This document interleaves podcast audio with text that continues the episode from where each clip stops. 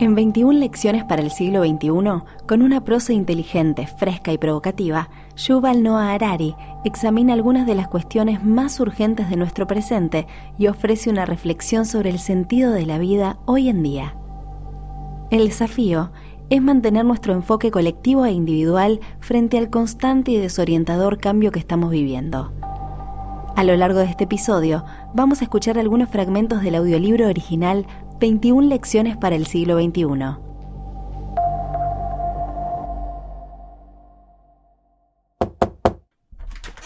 Vení, vení, pasá. Esto es No Ficción, el podcast de libros de Penguin Random House Grupo Editorial. Gracias por acompañarnos. En No Ficción leemos con vos. Te invitamos a descubrir nuevos mundos un viaje sin escalas de la mano de los autores más reconocidos.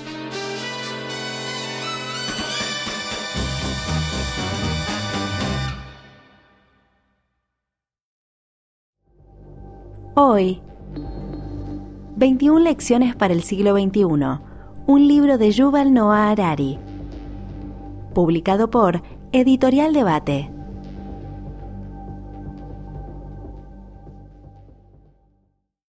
Estos días se nos dice repetidamente que vivimos en una era nueva y espantosa de posverdad. Y que estamos rodeados de mentiras y ficciones. No es difícil encontrar ejemplos. Así, a finales de febrero de 2014, unidades rusas especiales que no llevaban ninguna insignia militar invadieron Ucrania y ocuparon instalaciones clave en Crimea. El gobierno ruso y el presidente Putin en persona negaron una y otra vez que se tratara de tropas rusas y las describieron como grupos de autodefensa espontáneos que podían haber adquirido equipamiento de apariencia rusa en tiendas locales.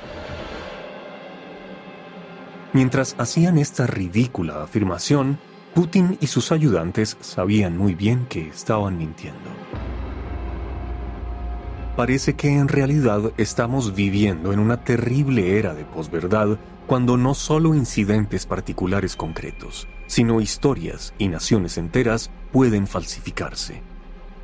Pero si esta es la era de la posverdad, ¿cuándo exactamente tuvo lugar la era dorada de la verdad? ¿Y qué desencadenó nuestra transición a la de la posverdad? ¿Internet? ¿Las redes sociales? ¿El advenimiento de Putin y Trump?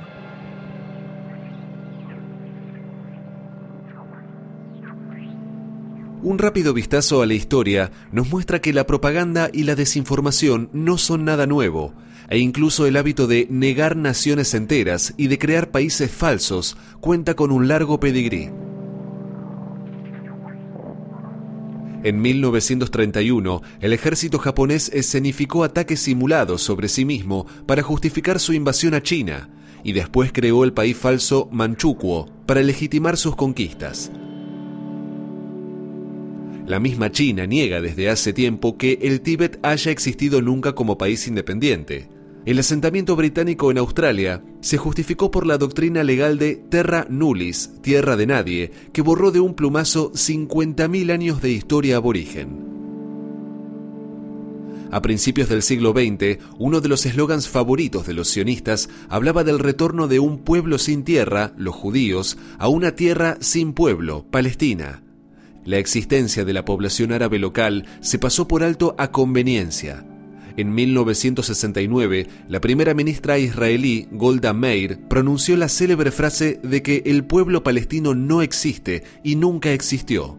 Estas ideas son muy comunes en Israel, incluso en la actualidad, a pesar de décadas de conflictos armados contra algo que no existe.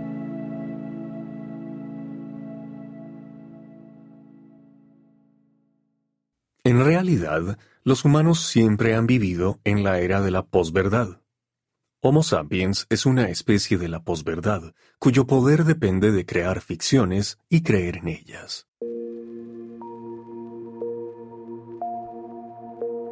Ya desde la edad de piedra, los mitos que se refuerzan a sí mismos han servido para unir a los colectivos humanos. De hecho, Homo sapiens conquistó este planeta gracias sobre todo a la capacidad distintivamente humana de crear y difundir ficciones.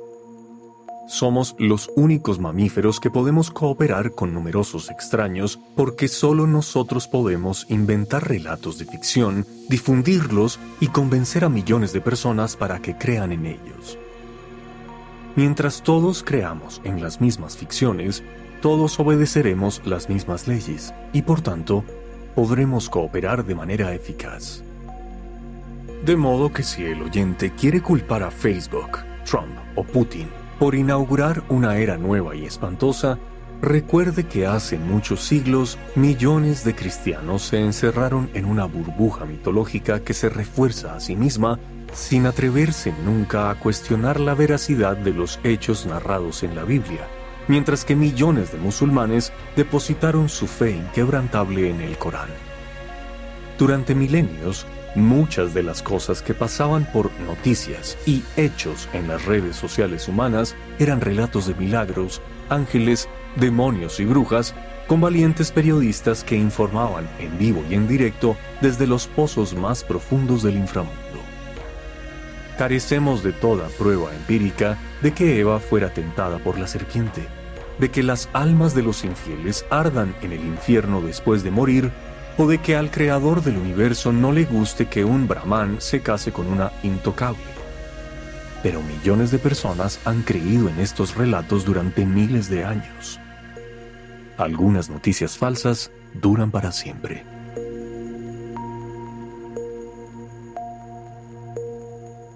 Lo cierto es que la verdad no estuvo nunca situada muy arriba en el orden del día de Homo sapiens. Muchas personas piensan que si una religión o ideología concretas tergiversan la realidad, sus partidarios acabarán por descubrirlo tarde o temprano, porque no podrán competir con rivales más perspicaces. Bueno, eso es solo otro mito tranquilizador. En la práctica, el poder de la cooperación humana depende de un equilibrio delicado entre verdad y ficción.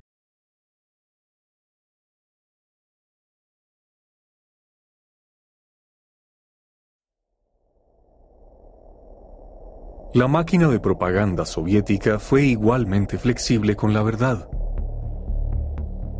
y reescribió la historia de todo, desde guerras enteras a fotografías concretas. El 29 de junio de 1936, el diario oficial Pravda, cabecera que significa verdad, presentaba en su página inicial una fotografía de un sonriente Joseph Stalin abrazando a Helia Markisova, una niña de siete años. La imagen se convirtió en un ícono stalinista, que consagró a Stalin como padre de la nación e idealizó a la feliz infancia soviética. Imprentas y fábricas de todo el país empezaron a producir en masa millones de carteles, esculturas y mosaicos de la escena que se exhibieron en instituciones públicas de un extremo al otro de la Unión Soviética.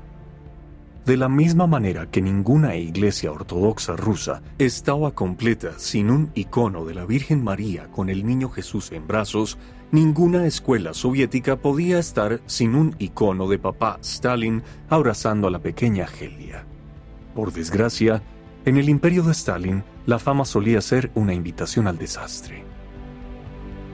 En cosa de un año, el padre de Helia fue arrestado bajo falsas acusaciones de que era un espía japonés y un terrorista trotskista. En 1938 fue ejecutado, una más de los millones de víctimas del terror estalinista. Helia y su madre fueron desterradas a Kazajistán, donde la madre murió pronto en misteriosas circunstancias. La máquina propagandística soviética era tan eficiente que consiguió ocultar atrocidades monstruosas en casa al tiempo que proyectaba una visión utópica hacia el exterior. Hoy en día, los ucranianos se quejan de que Putin ha conseguido engañar a muchos medios de comunicación occidentales respecto a las acciones de Rusia en Crimea y Donbass. Pero en el arte del engaño, Putin no puede estar a la altura de Stalin. A principios de la década de 1930, los periodistas e intelectuales occidentales de izquierdas elogiaban la Unión Soviética como una sociedad ideal en una época en que los ucranianos y otros ciudadanos soviéticos morían por millones debido a la hambruna artificial que Stalin orquestó. Aunque en la época de Facebook y Twitter a veces es difícil decidir qué versión de los acontecimientos creer, al menos ya no es posible que un régimen mate a millones de ciudadanos sin que el mundo lo sepa.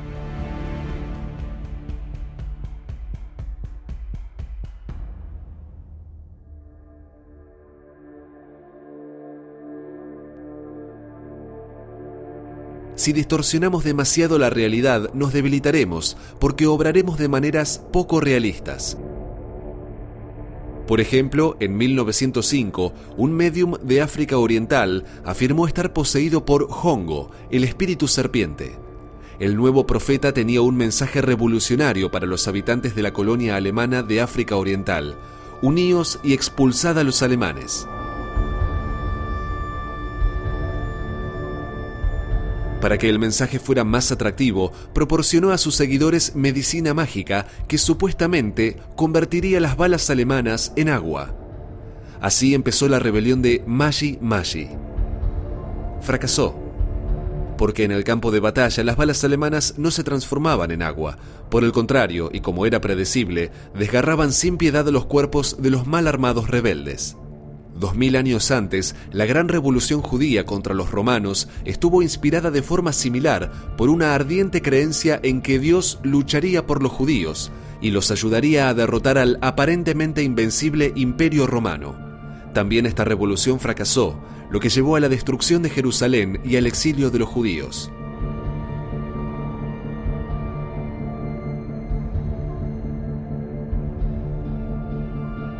Además de las religiones y las ideologías, las marcas comerciales también se basan en la ficción y las noticias falsas.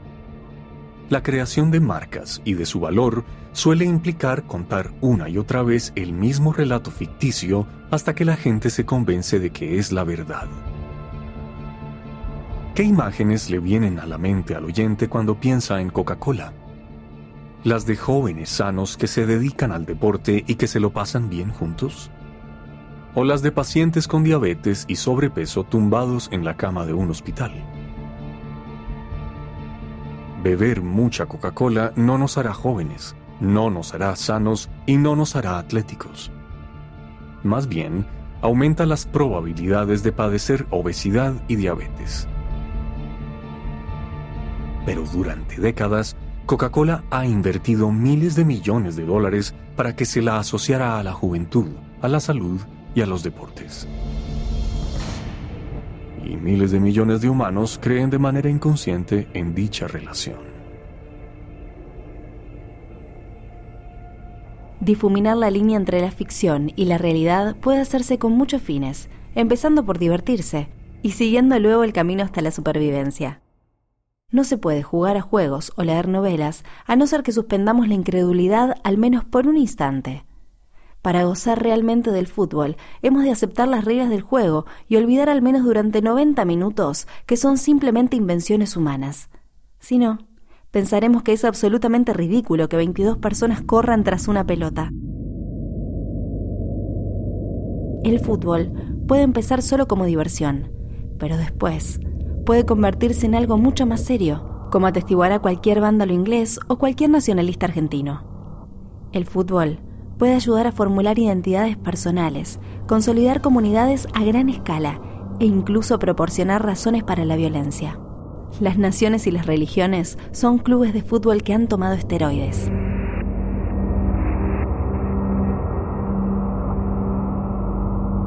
Los humanos tienen esta notable capacidad de saber y de no saber al mismo tiempo. O mejor dicho, pueden saber algo cuando piensan de verdad en ello pero la mayor parte del tiempo no piensan en ello, de modo que no lo saben.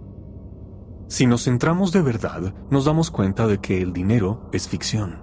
Sin embargo, por lo general no nos centramos.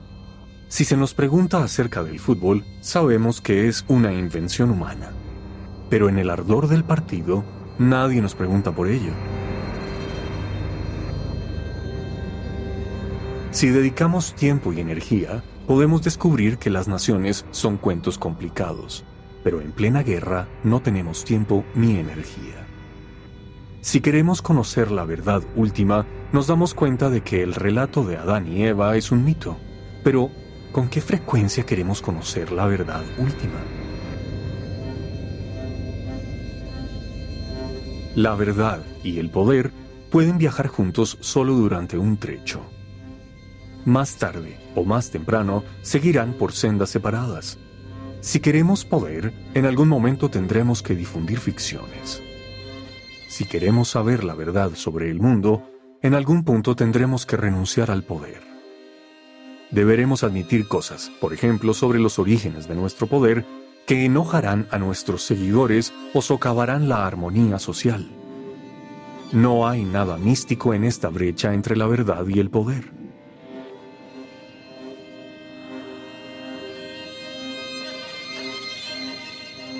Como especie, los humanos preferimos el poder a la verdad. Invertimos mucho más tiempo y esfuerzo en intentar controlar el mundo que en intentar entenderlo, e incluso cuando tratamos de entenderlo, por lo general lo hacemos con la esperanza de que comprenderlo hará más fácil controlarlo. Soñar con una sociedad en la que la verdad reine de manera suprema y no se haga caso a los mitos tiene poco que ver con la naturaleza del Homo sapiens. Para lograrlo, será mejor probar suerte con los chimpancés. ¿Sabes qué es un audiolibro? Es un libro que podés escuchar. El mismo libro que lees en papel, pero leído por un locutor para que lo puedas disfrutar con tus auriculares mientras haces otra cosa. Por primera vez podrás leer cuando lavas los platos, cuando corres en el gimnasio o cuando publicas tus mensajes en Twitter. No Ficción te ofrece 20% de descuento en la compra de tu primer audiolibro. Solo entra en audioteca.com, audioteca con K, elegí cualquier publicación de Penguin Random House, incluido 21 lecciones para el siglo XXI, el libro que protagoniza este episodio, e ingresa el código No Ficción, todo junto. Te dejamos los links en la descripción de este episodio. Listo Nunca pares de leer.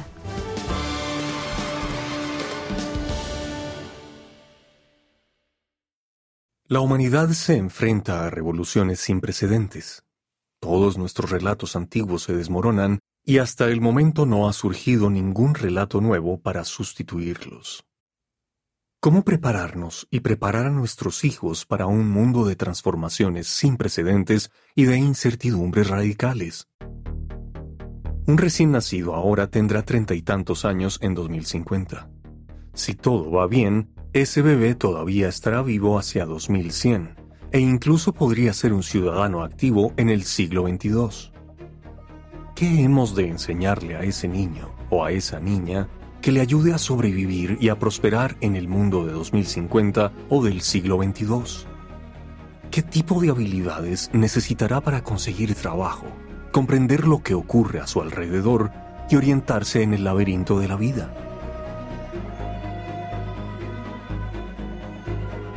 En la actualidad, demasiadas escuelas se centran en que se aprenda de memoria la información. En el pasado esto tenía sentido, porque ésta escaseaba e incluso el lento goteo de la información existente era repetidamente bloqueado por la censura. Si uno vivía, por mencionar un lugar del mapa, en un pequeño pueblo de México en 1800, difícilmente sabría muchas cosas sobre el resto del mundo. No había radio, ni televisión, ni diarios, ni revistas, ni bibliotecas públicas. Y aún en el caso de que uno fuera culto y tuviera acceso a una biblioteca privada, no había mucho que leer, aparte de novelas y tratados religiosos. El imperio español censuraba con dureza todos los textos impresos localmente y solo permitía importar desde el extranjero un pequeño número de publicaciones revisadas. La cosa era muy parecida si se vivía en alguna ciudad de provincias de Rusia, la India, Turquía o China cuando aparecieron las escuelas modernas que enseñaron a todos los niños a leer y a escribir, además de educarlos en conocimientos básicos de geografía, historia y biología, hubo una mejora inmensa.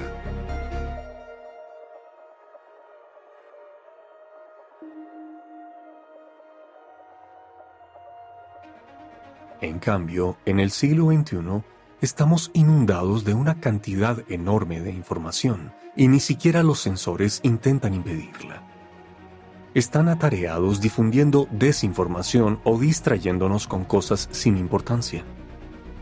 Si vivimos en algún pueblo mexicano de provincias y disponemos de un teléfono inteligente, podemos pasar muchas vidas enteras solo leyendo la Wikipedia, mirando charlas TED y haciendo cursos gratuitos en línea.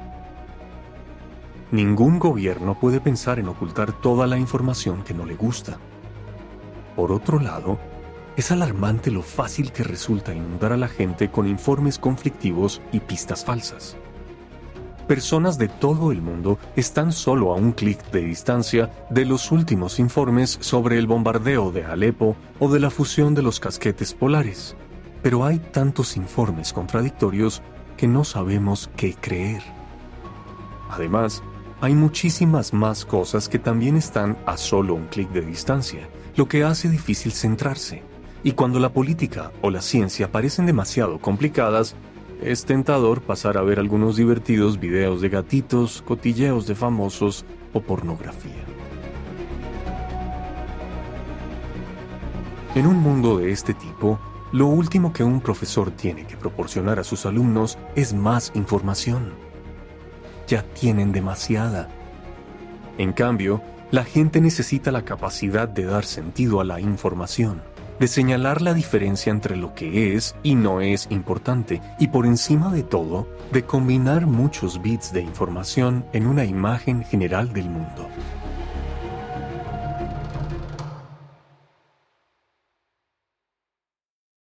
En 21 lecciones para el siglo XXI, Harari ofrece observaciones acerca de la conducta de los individuos, así como de las sociedades enteras, además de centrarse en el aquí y el ahora, abordando asuntos actuales y del futuro inmediato de las sociedades humanas.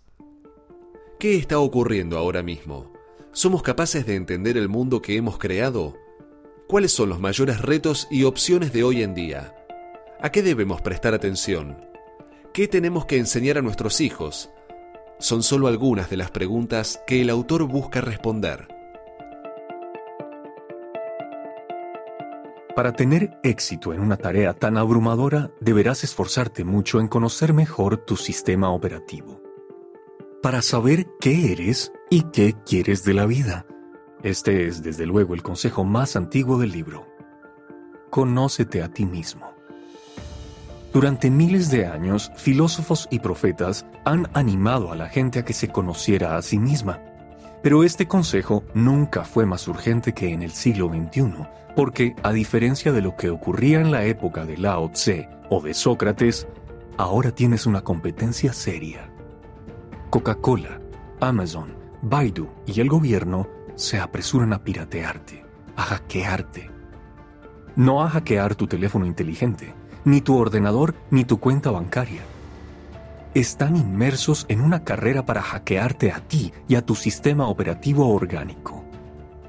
Quizá hayas oído que vivimos en la época de hackear ordenadores, pero eso apenas es una parte de la verdad. En realidad, vivimos en la época de hackear a humanos. Ahora mismo los algoritmos te están observando.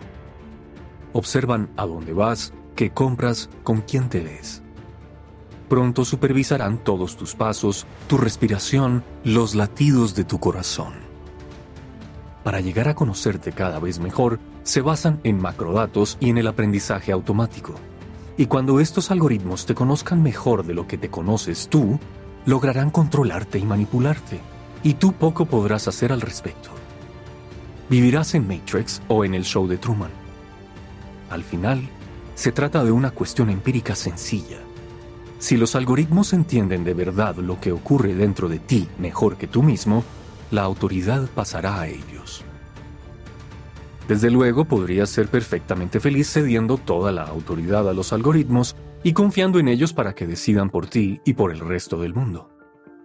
Si es así, limítate a relajarte y a disfrutar del viaje. No es necesario que hagas nada. Los algoritmos se encargarán de todo. Si, en cambio, quieres conservar cierto control de tu existencia personal y del futuro de la vida, Tendrás que correr más deprisa que los algoritmos, más que Amazon y el gobierno, y conseguir conocerte a ti mismo antes de que lo hagan ellos. Para correr deprisa, no lleves contigo mucho equipaje. Deja atrás todas tus ilusiones. Pesan mucho.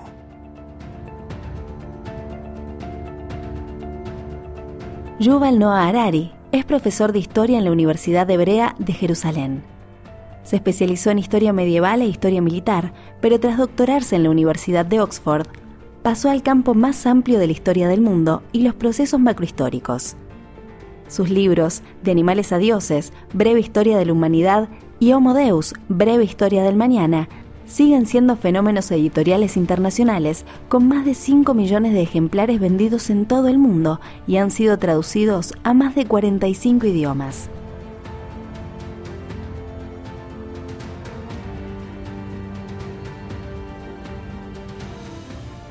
No te olvides, con el código no ficción conseguí un 20% de descuento en todos los libros de Penguin Random House disponibles en la tienda Audioteca. Audioteca con K. Probalo y no pares de leer.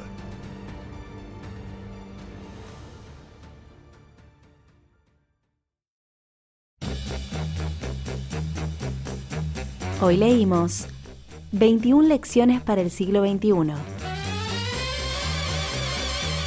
un libro de Yuval Noah Harari, publicado por Editorial Debate. Si te interesó esta propuesta, también te recomendamos De animales a dioses, de Yuval Noah Harari. Audaz, ambicioso y provocador, este libro cuestiona todo lo que creíamos saber sobre el ser humano, nuestros orígenes, nuestras ideas, nuestras acciones, nuestro poder y nuestro futuro. Encontralos en todas las librerías o hace clic en la descripción de este episodio y cómpralos ahora mismo en ebook o en su versión de audiolibro. Entra a megustaleer.com.ar para encontrar mucha más información. Recordá suscribirte a No Ficción en tu app de podcast favorita para no perderte ningún episodio.